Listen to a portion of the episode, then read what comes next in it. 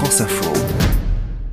Me voici aujourd'hui euh, au bord de l'Allier. Quelques conseils euh, avant de partir euh, avec Sander de l'ASPTT, le club de canoë-kayak ici à, à Moulins. Vous allez embarquer juste ici en fait. L'Allier s'écoule comme ça tout le long. Donc il n'y a pas plus de courant. Les seuls dangers en fait ce sont les arbres. Le courant va, va vous pousser en fait sur les arbres, d'accord? Mais si vous vous anticipez bien avant, il n'y a aucun problème. Ok, allez, c'est parti. On met le canoë à l'eau. Allez Alors il fait pas très beau aujourd'hui, hein, il fait assez gris.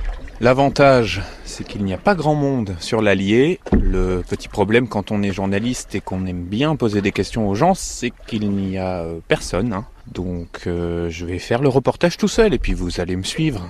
Alors on est donc dans la réserve naturelle du Val d'Allier. Il suffit de faire euh, quelques mètres et on a déjà euh, ces bancs de sable tout au long de la rivière avec des sternes qui nichent sur ces bancs de sable. Donc il faut euh, surtout pas s'approcher pour pas les déranger.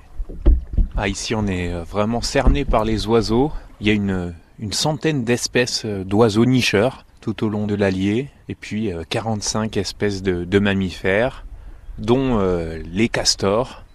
Voilà. On approche de, de rapides là. Enfin des rapides qui sont pas très rapides non plus.